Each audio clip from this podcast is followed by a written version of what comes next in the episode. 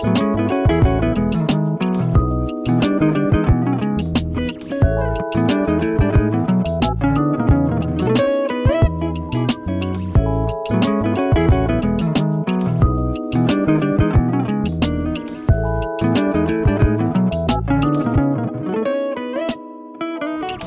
everyone.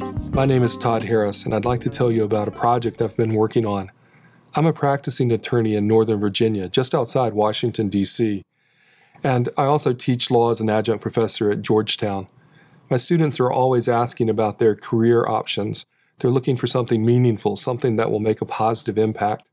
So, a few months ago, I had the idea to start a podcast where I would share conversations with lawyers who have interesting stories to tell as a way of encouraging and inspiring my students to think big about their futures.